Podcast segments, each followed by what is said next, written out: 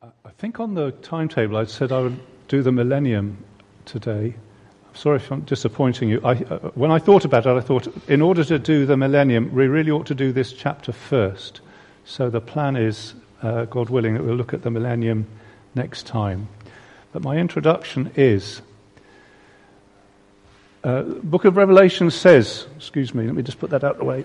Book of Revelation says that the reality behind this world is a spiritual conflict, an intense spiritual conflict. Uh, there is two sides at war. So I ask the question does that mean that God has an enemy, an adversary?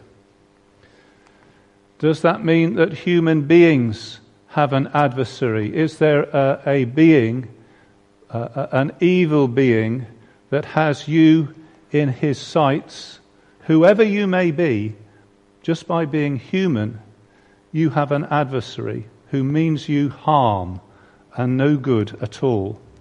To the people of God, so specifically God's believing people, do they have an adversary? And if so, how dangerous is this adversary?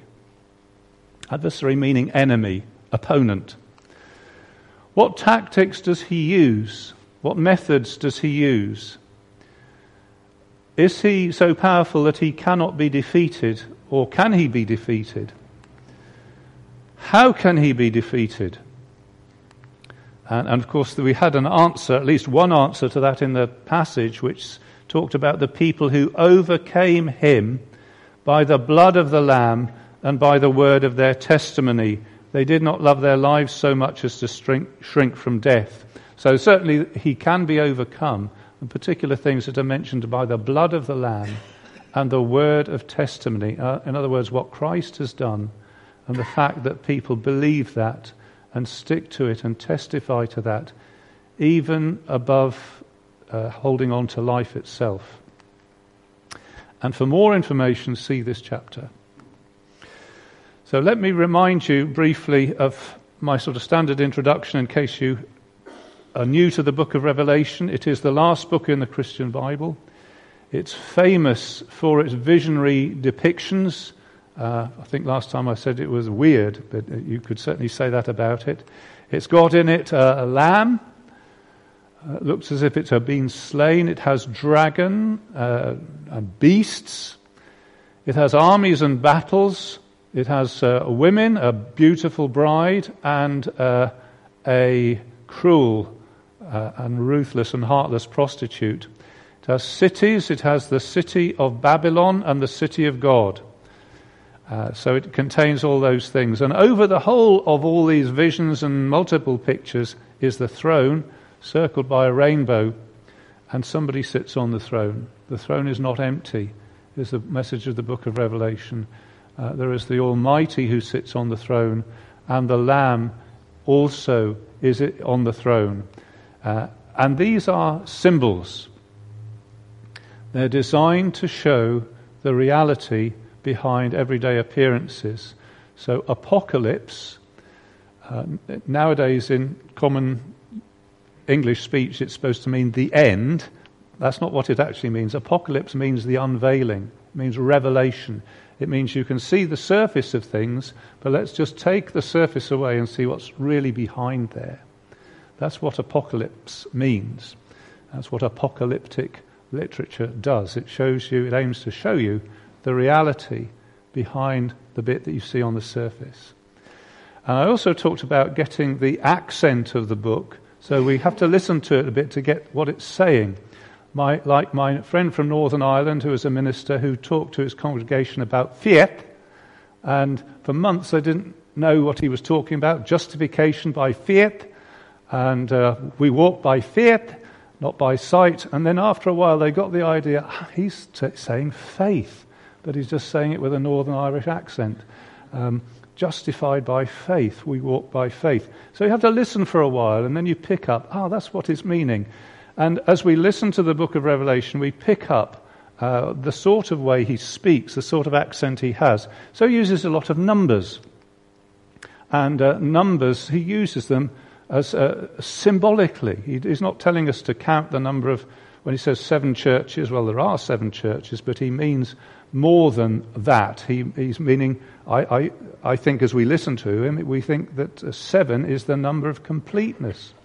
So it talks about the seven spirits of God before the throne. He's not telling us that there are seven spirits of God. He's saying that the whole work uh, and, and, the multiple nature of the work of the Spirit of God is uh, described in that sevenness. And then we had 12, and 12 was the number of tribes and and the disciples, yes. And so if you multiply 12 by 12, you get 144, which makes that connection get 144,000, which is connected with 12 and 12 and 1,000, and 1,000 is a big number. Things like that. Uh, in this passage that we had read to us, we had 1,260. Did, what did you say? Days. days. Yes, okay, days. 1,260 days. Now then, uh, anybody like to? Yeah, that's right. 360. So in those days, a, a, year would be taken to be 360 days. 360 plus 360 plus half of 360, 180, three and a half years.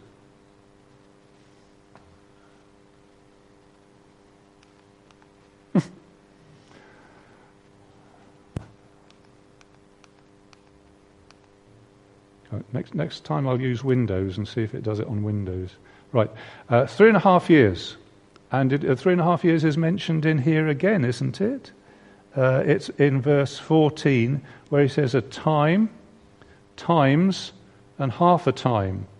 So a time is one, times is two. So now we've got three, and half a time, three and a half. So different ways of counting three and a half years. Three and a half years is well, three and a half years is half of seven, so it's not, it's not complete, it's partial. And I didn't look this up, but I'm pretty sure that three and a half years is the amount of time that, was it Elijah prayed that it wouldn't rain? Should we check that up? I think it's in the end of James. Uh, let's see whether it's there. I should have done my homework better, shouldn't I? Uh, end of James, James's letter, chapter 5, verse 17 says, Elijah was a man just like us. He prayed earnestly that it would not rain, and it did not rain on the land for three and a half years. Again, he prayed, and the heavens gave rain, and the earth produced its crops. So, three and a half years seems to be a, a period where um, well, in this case, it didn't rain. So God's judgment was hanging over people. He was waiting for them to repent. And uh, at the end of that time, uh, Elijah prayed and it rained. So there's at least one connection of three and a half. We'll find some more, I think. Period of time it didn't rain in the time of Elijah. Another thing that we discover by just listening to it is seems pretty clear that further on in the book is not necessarily further on in time. So we have this control system which allows you to rewind. And he seems to go forward and then rewind, and go forward and then rewind. So he goes around things several times, having pressed the rewind button.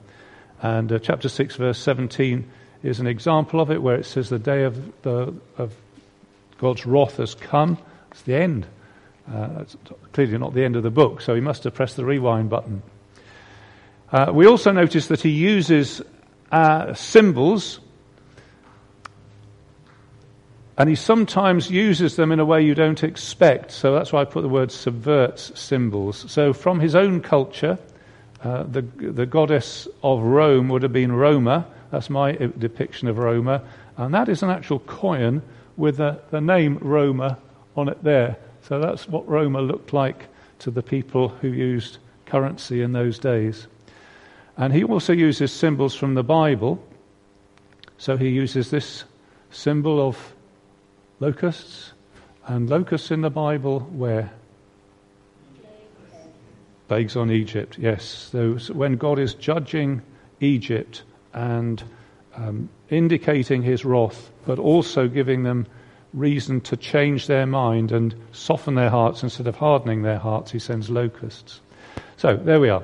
Right, let's look at the chapter that we're looking at today. So we're, we're in 11:19. So if you've got your Bible there, please open up there. Chapter 11:19, which is where I think the section starts. Starts with God's temple in heaven, and it goes on through a number of visions and we're just going to look at the first part of this in chapter 12. And in this part of the vision, Satan is cast down. What I would cast down, meaning thrown down. There's a lot of throwing goes on in this chapter. Even in verse 15, the serpent throws water out of his mouth. So, uh, he, it says a lot of throwing, hurling, Things get chucked all over the place. So let's first of all look at the characters. Uh, there's the child, uh, there's the red dragon, there's the woman from whom comes the child. Uh, then we'll look at the action who goes where, the war, the casting down, the pursuit in the desert. And then thirdly, we'll try and look at the interpretation and in two particular stages. Okay, first of all, so we get the characters. Then we'll look at the plot, the action, then we'll look at the interpretation. Okay? Right, so let's first of all look at the child. Now, who is this child? Now, we're told that, uh, so in chapter 12, uh, verse 2, she is pregnant. So she's about to give birth, this woman. And in verse 4, the, the dragon stood in front of the woman who was about to give birth so that he might devour her child the moment it was born. She gave birth to a son, a male child, who will rule all the nations with an iron scepter, and her child was snatched up to God and to his throne. Okay, the child. So let's think about the child. Born, the child is born of the woman. He's going to rule the nations with a rod of iron. That's a reference to something. What's that a reference to? Psalm 2. Psalm 2. We sang it. That's where it comes from. Uh, Messiah will rule the nations with a rod of iron. It's a reference to Psalm 2. There's a rod. It indicates the kingship of the child. Yes? Psalm 2. He's also born of the woman, uh, and there's a reference to Genesis chapter 3. Do you remember what that reference says about the seed of the woman? Yeah, do you want to look at it? Chapter 3, uh, Genesis 3:15. This is another thing about a child born of a woman. Chapter 3, verse 15 of Genesis.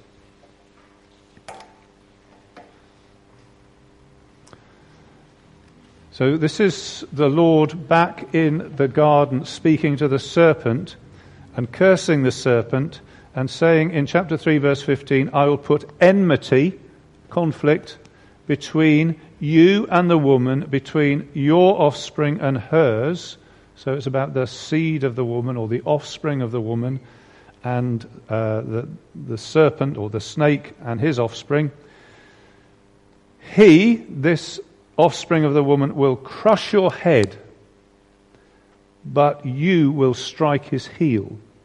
Now, striking the heel is uh, unpleasant, but it's not a terminal thing. But having your head squashed, that kills you. So the offspring of the woman will crush the head of the serpent, but the serpent will damage the, the, uh, the offspring of the woman. And it next says, going back to the revelation, that he is snatched up to God and to his throne. So he's no longer on earth, he's snatched up to God and his throne. So, given those descriptions, who do you think the male child is referring to? Yeah, Jesus, isn't it? Uh, uh, that's his ascension and his enthronement. And uh, symbolically, then, he's talking about Jesus Christ, the Lamb of God, the Son of Mary, the seed of the woman, uh, the King, of, um, the Messiah who sits on Zion's hill, who rules all the nations. Okay, so we've got one person in this uh, uh, drama. We've got who that is. Okay, the child. Uh, second person in this drama we'll look at is the red dragon. So th- that's the one who's uh, seen second in chapter 12, verse 3. Another sign appeared in heaven an enormous red dragon with seven heads and ten horns and seven crowns on his heads. His tail swept a third of the stars out of the sky and flung them or hurled them uh, to the earth. The dragon stood in front of the woman who was about to give birth so that he might devour her child. Uh, so, this uh, dragon, this red dragon, has seven heads and ten horns and seven crowns on his head. So that's a quite a um, uh, an impressive description. Uh, the seven meaning something about completeness of, of power. I'm not sure about the ten. I have to do to think about more about that. But uh, uh there's the dragon uh, with uh, seven. What was it? Seven heads, ten horns, and seven crowns on his head. So powerful and with, um, yeah, with kingly sort of power. And this uh, dragon has destructive power, so whatever is meant by sweeping a third of the stars out of the sky and flinging them onto earth, uh, that surely is an expression of destructive power. So I've got some stars which we can fling down to the earth. This uh, being has angels attending. It's there in verse 7. There was war in heaven. Michael and his angels fought against the dragon, and the dragon and his angels fought back. So he has angels attending him, and he is uh, actually described quite fully, verse 9. The great dragon was hurled down, the ancient serpent called the devil or Satan, who leads the whole world astray, the deceiver. He was hurled to the earth and his angels with him. So uh, the snake the devil, it, it, it, he's telling us who this person is. We don't have to guess, do we? Uh, he's the Satan, which means the adversary, the enemy, the great enemy. He's the deceiver because he deceives, leads astray. Uh, one of the things that he, the big things that he does is blind people to the truth, to lead them off in the wrong direction as I was saying to the boys and girls. And he is the accuser. Now, where does it say he is the accuser? It says that in verse 10. Uh, the accuser of our brothers, who accuses them before our God day and night, has been hurled down. So there's quite a comprehensive description of the work of the evil one. Uh, he's the enemy, he's the deceiver, and he accuses the people of God. He, and he seems to do that pretty non stop. He accuses them, doesn't it say? Night and day. So here is the second person in the drama, uh, the red dragon, the evil one, our enemy. It's a good thing in battle to know your enemy, isn't it?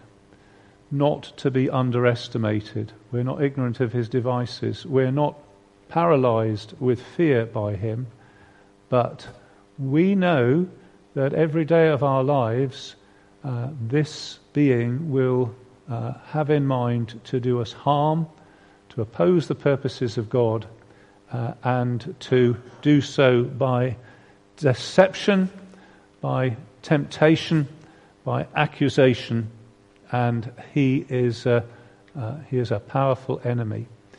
So we should uh, we should not underestimate that.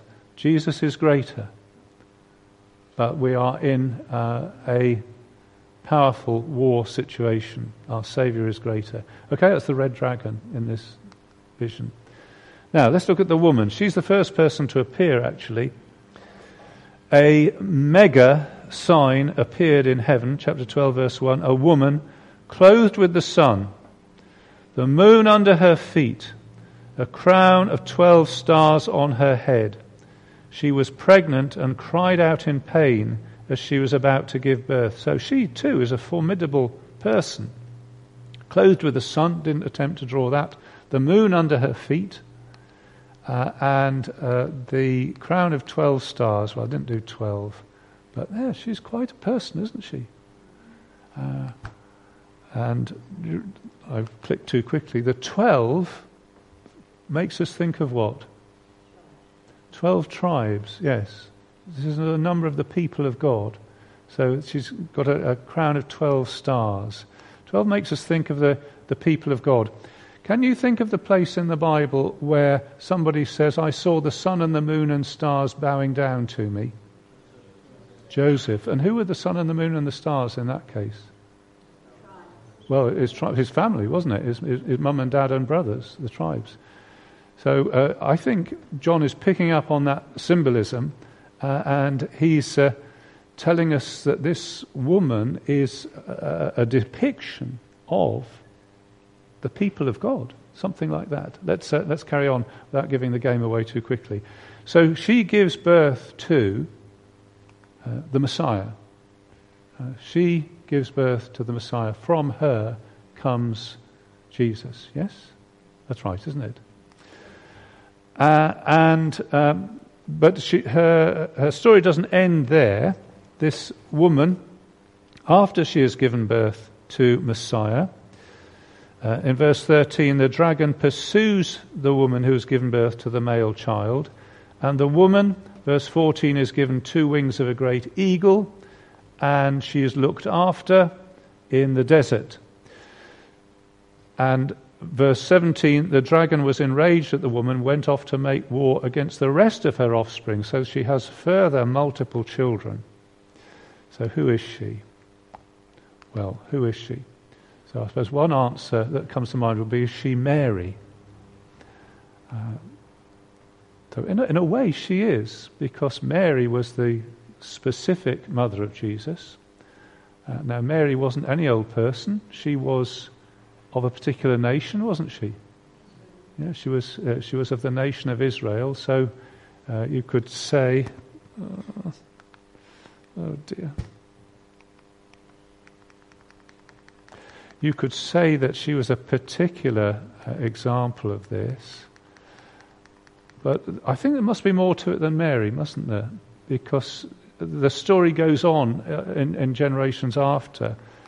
So uh, is it Israel? Because in, in the prophecy, in prophecies, the nation gives birth to Messiah, or the city of God gives birth to Messiah.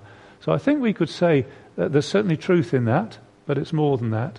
I think what we would like to say is that he is um, depicting here the whole church of God, Old Testament and New Testament, the people of God from whom Messiah came, and then onward the people of God who continue to be um, the people of God in the, in the New Testament times. Does that make sense? Uh, and it, it's rather a remarkable picture to think of the whole Church of God, Old Testament and New Testament, as I think what he was referring to, in these, in these magnificent terms. Um, crowned, clothed with the sun. You know, we see the church in her rather scruffy appearance here on earth sometimes just scraping by, sometimes living by the skin of her teeth. Uh, but uh, the church, in her and, in, the form seen here, is a glorious institution. Um, that's how God sees the church. Uh, this glorious group of people, uh, made glorious by His grace.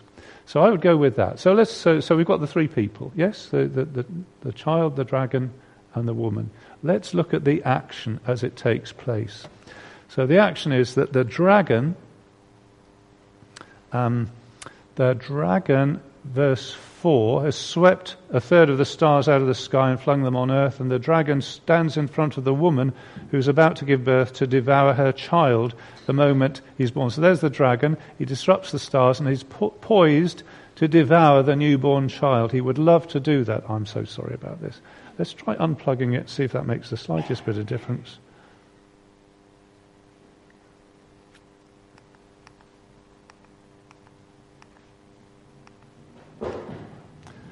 Um,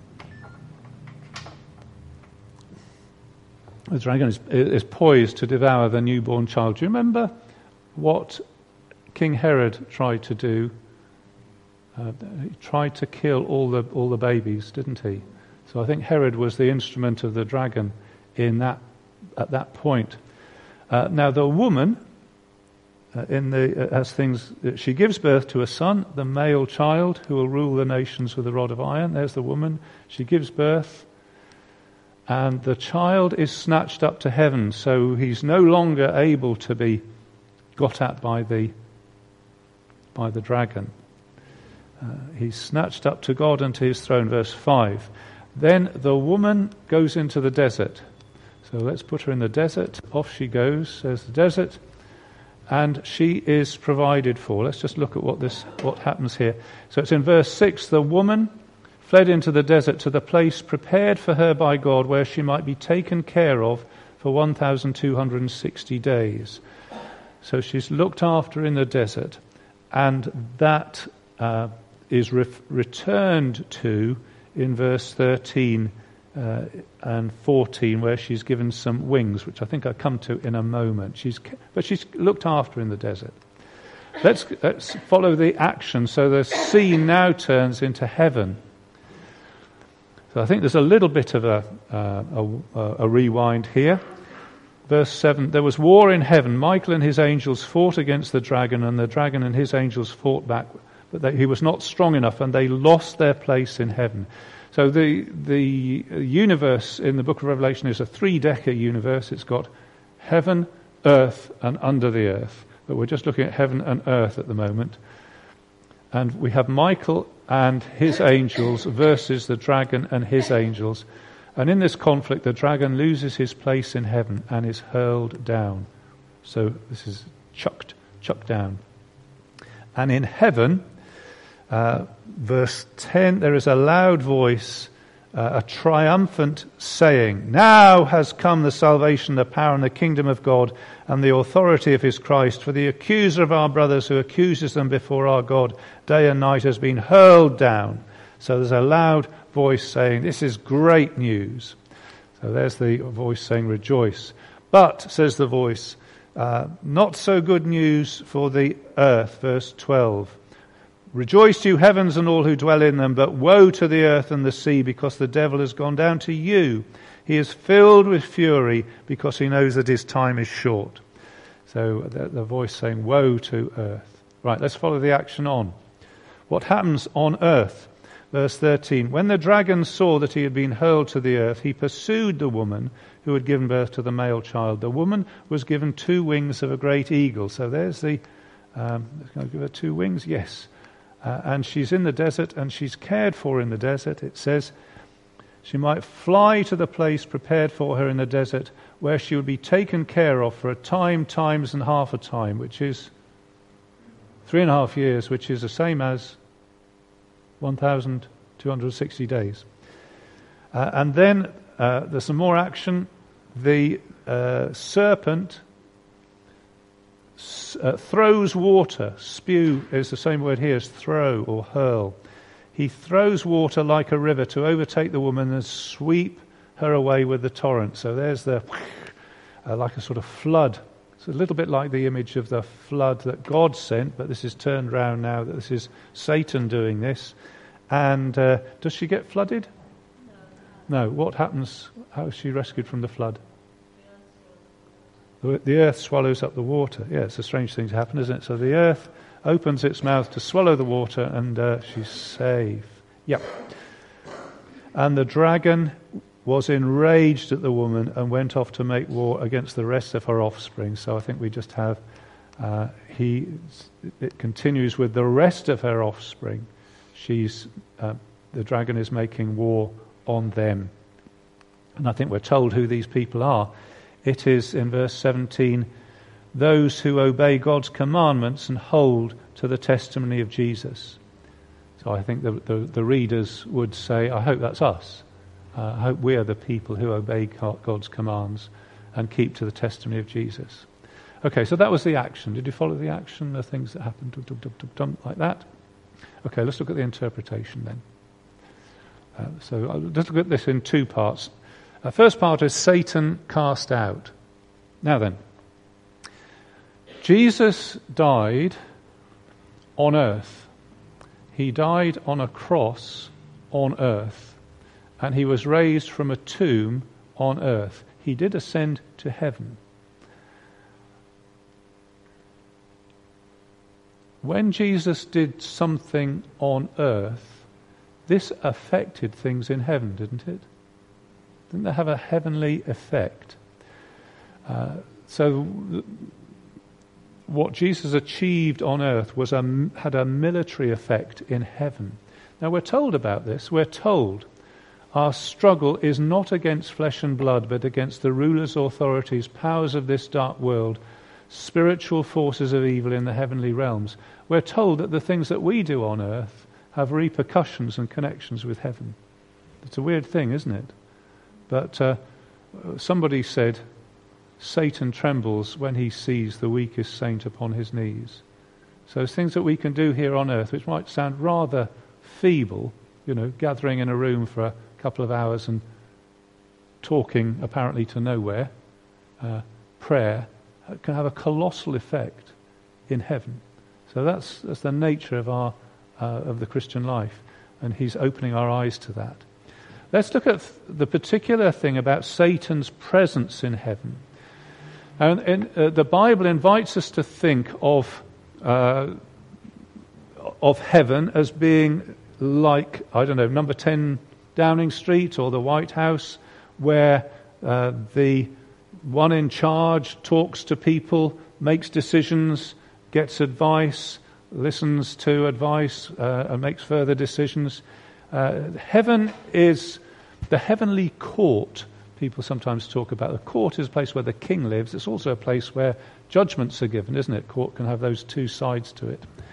So heaven is the, God's headquarters. That's where the top decisions are made.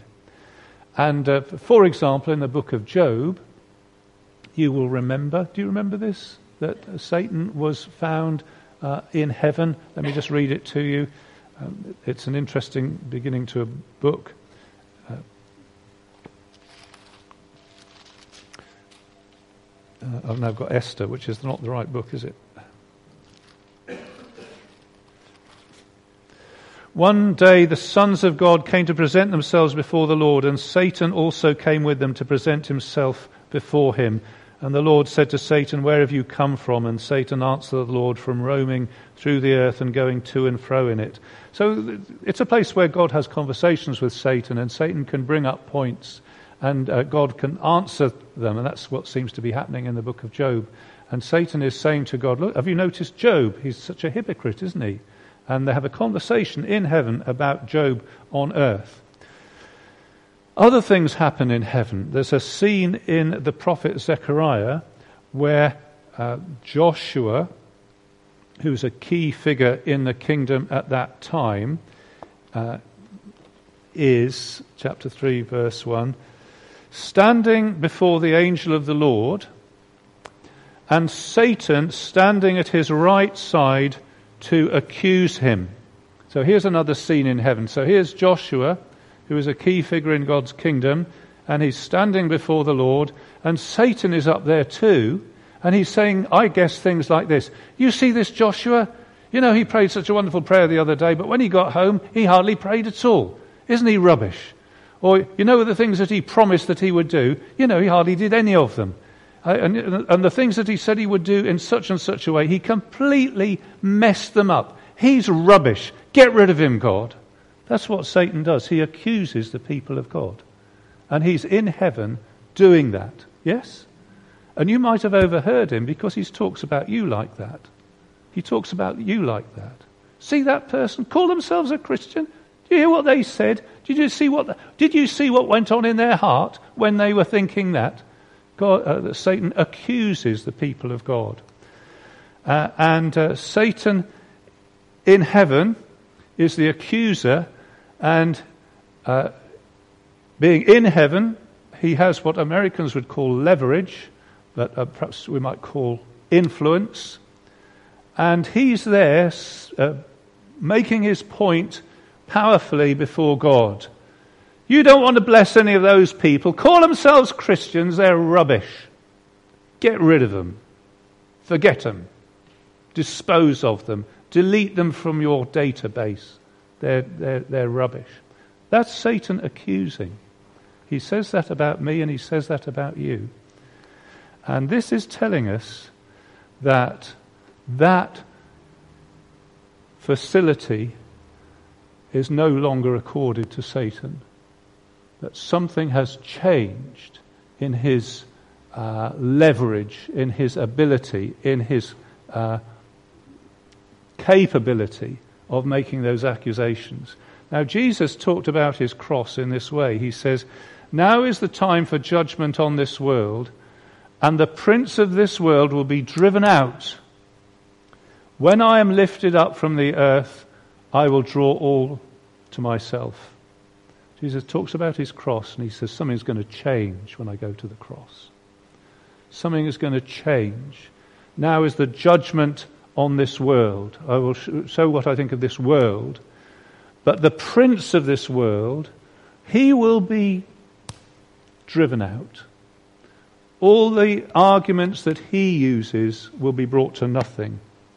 All the leverage that he has, he'll have the ground taken from under him. Because I'm going to die on the cross, and that is going to change things there.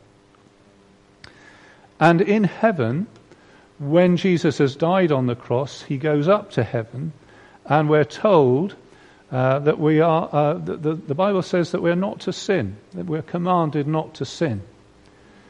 Uh, but it then says, But if anyone does sin, we have one who speaks to the Father in our defense, Jesus Christ, the righteous one, who made atoning sacrifice for our sins.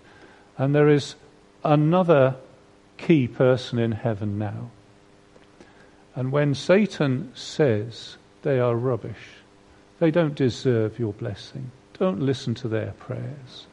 There is someone else who says, Shut up. I died for those people.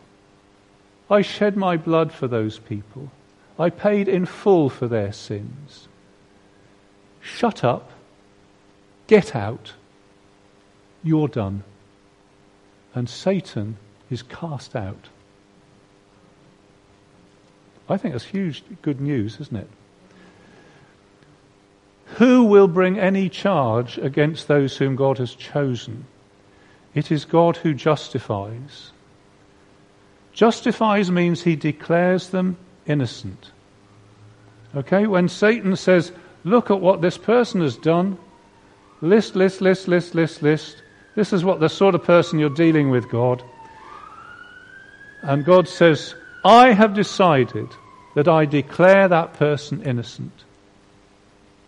I know that all the things you said about this person are true, but I declare this person innocent, and I do this because another person has brought argument to my throne.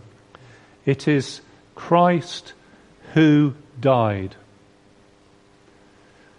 It is God who justifies. Who is it that condemns? Who can overturn God's verdict in heaven?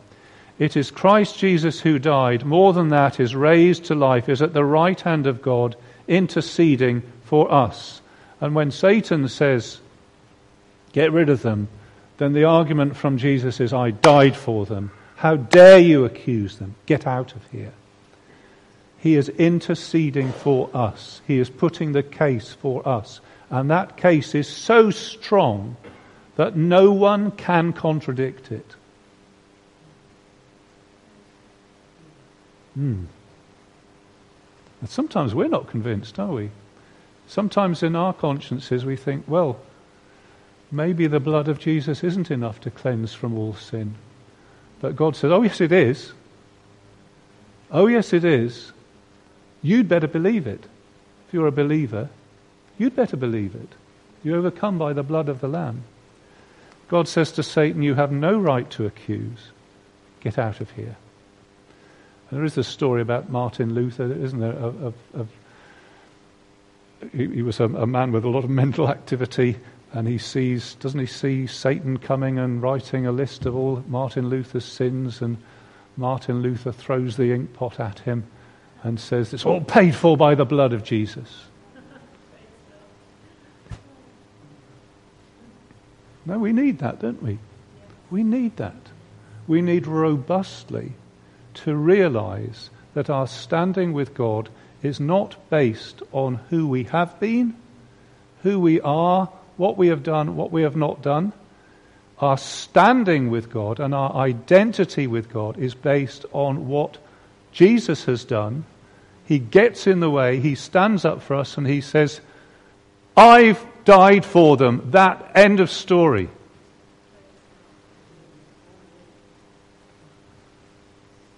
And Satan is cast out.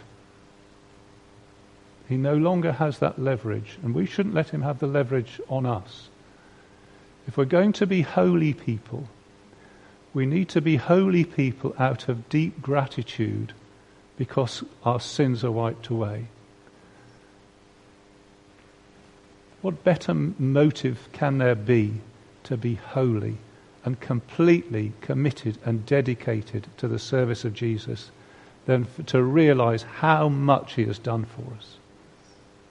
How much He has done for us. Love so amazing, so divine, demands my life, my soul, my all, doesn't it? That's the motive, isn't it? Okay, interpretation number two the woman persecuted but cared for. So going back into Revelation, we had the scene in heaven, Satan was cast out. Now, question does that mean that he is finished, dormant, inactive? And the answer is no. He is angry and active. He is even more angry now. But we are safe and protected. So, hence the idea of being in the desert. Um, the eagle's wings. Where does it say eagle's wings in the Bible? They will mount on wings as eagles. Yes, thank you. They will. That's right. Yeah. And there's another one in Exodus. where it says, I brought you to, I brought you to myself on eagle's wings. This is God taking his people across the desert. He says, I, I brought you on eagle's wings. And I think this is what, he slightly changes the metaphor, doesn't he? But uh, this is God looking after his people when they're on pilgrimage, when they're yomping across the desert. Do you remember yomping? Um, no, okay. Well, look that up on Wikipedia, yomping. Um, but uh, crossing the desert. And God says about that time, you know, your shoes never wore out. Um, I don't think that's connected with eagle's wings. I think it's just another way of saying God looked after you. I mean, you, you still had to make the journey, and it still had all its challenges, but there was a sense in which you were looked after all the time. Looked after all the time. Um, there's a song by Murray M'Cheyne which says, um, Not till then uh, how much I owe. Anybody help me with that? Um,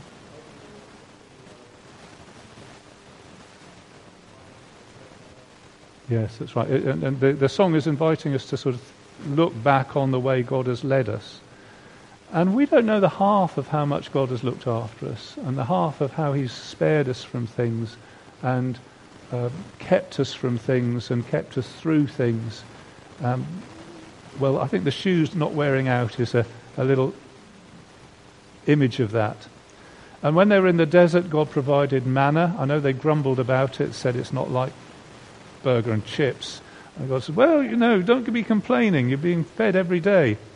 Uh, and uh, God guided his people by cloud and fire. Uh, and that three and a half years, I think, is a time of provision. You know, it's not a time of plenty, but it's a time of being looked after. So we have enough. That's right, isn't it? God gives us all we need. All I have needed, thy hand has provided. It's a time of being cared for. And when the flood comes, and there's a, a place where it says, when the enemy comes in like a flood, and I don't know where that is. Is it a psalm? Well, anyway, when the flood comes, help comes too. Where's the other place where the earth opens her ground, uh, uh, the earth opens her mouth and swallows? Which, who does he, who or what does is swallowed? Yeah, the sons of Korah, the, the, the rebellious priests, are swallowed by the earth. It's not a very nice swallowing, isn't it? So, um, the earth swallowed up the rebel priests. But here, the earth swallows up the threatening waters. I, haven't, I don't think I've got a picture of it.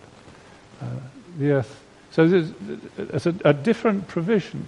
Uh, creation itself is on the side of God's people, and in this rather unexpected and surprising way, when the flood comes, the earth swallows up the flood, and the woman is kept safe. Uh, rather in an inspiring thought, I think. And of course, as you, on your way through the desert, it's the way to the heavenly city. That's where that's the destination at the end, where, where, where, where the pilgrimage leads to. So that's uh, uh, some thoughts about that second part of the action, um, which tells us that woman is persecuted but cared for. So here are my conclusions. Number one, we have a Saviour in heaven who rules the nations. So he is King of kings and Lord of lords. The Lamb is upon the throne. He's taken up to the throne of God. Second conclusion, the accuser has been cast out of heaven. The accuser has been cast out of heaven. This is glorious news for sinners. We are justified by Christ, accepted by his grace. It's almost unbelievable, isn't it? But that's what the gospel is, as believe it. Thirdly, this does not mean that the accuser is less active, but actually, in a sense, more active. But the people of God are safe. Uh, we're held in the hands of the Saviour, and no one can pluck us out of those hands. And on our journey, we are cared for, given eagle's wings, protected, transported with unexpected deliverances. We thought something was going to really get us, but the earth opened its mouth and swallowed the threat, and we survived. Uh, and the, the action point of all of the book of Revelation is okay, guys, these are brilliant truths. Now,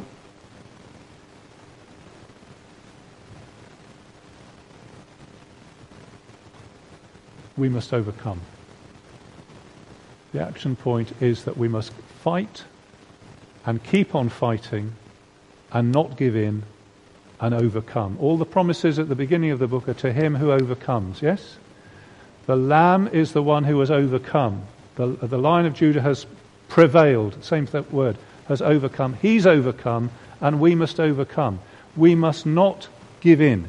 We must not stop believing. We must not stop persisting. We must not uh, go back on our promises. We must not um, soft pedal following the Lord Jesus Christ. We must carry on, we must keep on, and we must overcome and not give up.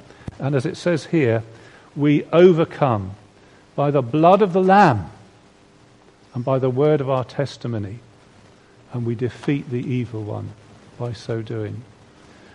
Let's uh, sing 868. It's a song about crossing the desert.